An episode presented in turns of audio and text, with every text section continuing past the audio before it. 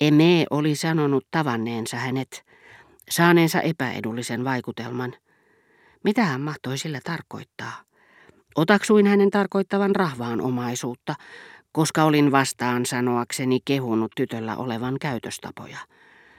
Mutta ehkä hän olikin halunnut puhua gomorramaisesta vaikutelmasta. Albertine oli ystävättären seurassa. Ehkä he pitelivät toisiaan vyötäisiltä, tuijottivat toisia naisia, tekivät todella vaikutuksen, jollaista en koskaan ollut nähnyt Albertinin tekevän läsnä ollessani. Kuka oli ystävätär? Missä Eme oli tämän inhottavan Albertinin tavannut? Yritin muistaa tarkkaan, mitä Eme oli sanonut, nähdäkseni voisiko se liittyä siihen, mitä kuvittelin. Vai oliko hän puhunut vain rahvaanomaisesta käytöksestä? Mutta muistelemisesta ei ollut apua, sillä se, joka kyseli ja se, joka tarjosi muistoaan, olivat ikävä kyllä yksi ja sama henkilö, joka hetkittäin jakaantui kahtia lisäämättä itseensä mitään. Kuulustelu oli turhaa. Vastasin itse saamatta tietooni sen enempää. Neitivän töitä en enää ajatellut. Uudesta epäluulosta syntynyt mustasukkaisuuden puuska oli uusi sekin. Se oli oikeastaan vain tämän epäluulon jatke, laajentuma, näyttämönään ei enää Montjouvin, vaan sama tie, jolla Eme oli Albertinin tavannut, ja se kohdistui ystävättäriin, joista yksi ja toinenkin olisi voinut olla Albertinin seurassa sinä päivänä. Ehkä se oli muuan Elisabeth. Tai sitten ne kaksi tyttöä, joita Albertine oli katsellut kasinon peilissä, silloin kun ei näyttänyt heitä huomaavankaan. Hänellä oli ilmeisesti suhde näiden tyttöjen ja myöskin Esterin Blokin serkun kanssa. Jos joku ulkopuolinen olisi paljastanut minulle nämä suhteet, ne olisivat pystyneet puoliksi tappamaan minut. Mutta koska kuvittelin niitä itse, saatoin lisätä niihin tarpeeksi epävarmuutta tuskaa helpottamaan. Epäluulojen muodossa on mahdollista päivittäin sulattaa valtavia annoksia samaa ajatusta petetyksi tulemisesta, josta vain murto-osa voisi olla kuolettava, jos se julman sanan piikkinä pistettäisiin. Ja ilmeisesti juuri siksi jonkinmoisen itsesäilytysvaiston ajamana sama mustankipeä ihminen ei epäröi kehitellä viattomista tapahtumista kauhistavia epäluuloja sillä ehdolla, että ensimmäisen todisteen saatuaan kieltäytyy ottamasta huomioon tosiasioita. Sitä paitsi rakkaus on parantumaton tauti, kuten ne patologiset tilat, joissa reumatismi hellittää hetkeksi vain kaatumatautia muistuttavien migreenikohtausten edessä.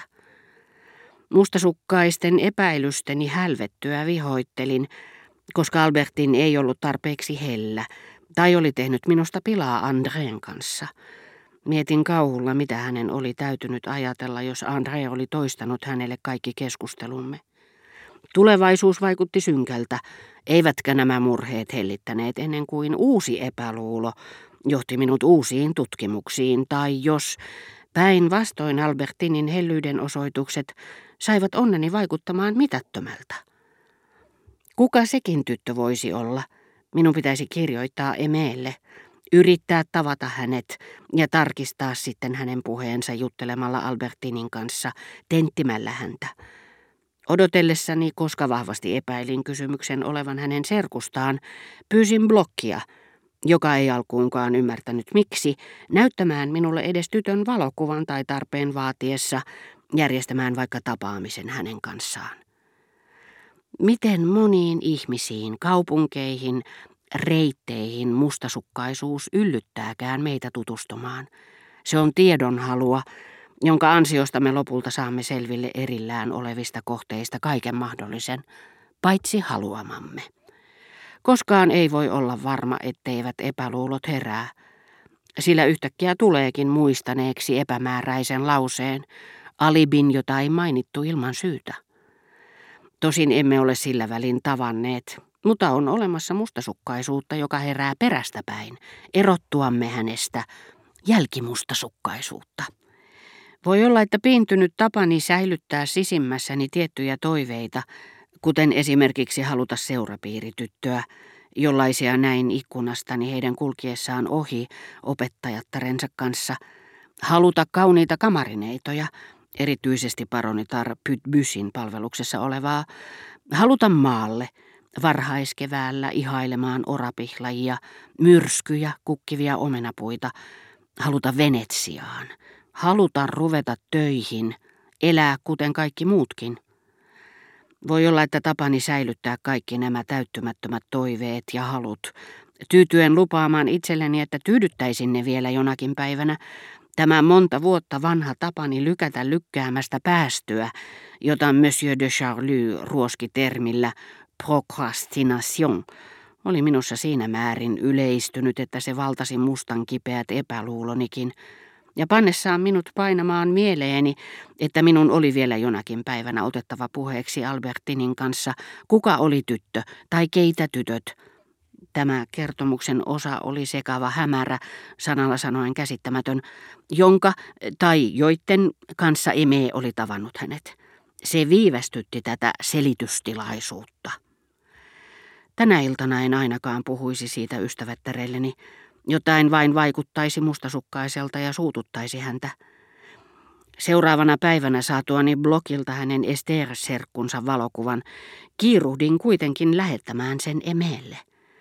Ja siinä samassa muistin Albertinin aamulla kieltäytyneen nautinnosta, joka tosiaankin olisi voinut väsyttää häntä. Tekikö hän niin varatakseen sen jollekulle toiselle? Vielä tänä iltapäivänä? Kenelle? Mustasukkaisuudesta ei loppua tule, sillä vaikka rakastettu olisi kuollut eikä enää voisi herättää sitä teoillaan, muistot saattavat käyttäytyä mielessämme kaiken tapahtuneen jälkeenkin kuin tapahtumat ikään, siihen saakka selvittämättä jääneet, merkityksettömiltä vaikuttaneet muistot, joille nyt omat luotaavat ajatuksemme ilman minkään ulkopuolisen ilmiön apua antavat uuden, hirvittävän merkityksen. Ei ole tarpeen olla kahden.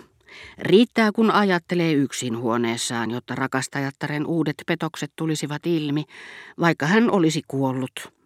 Niinpä ei rakkaudessa pidäkään kuten tavallisessa elämässä pelätä vain tulevaisuutta, vaan menneisyyttäkin, joka kohdallamme usein toteutuu vasta tulevaisuuden jälkeen.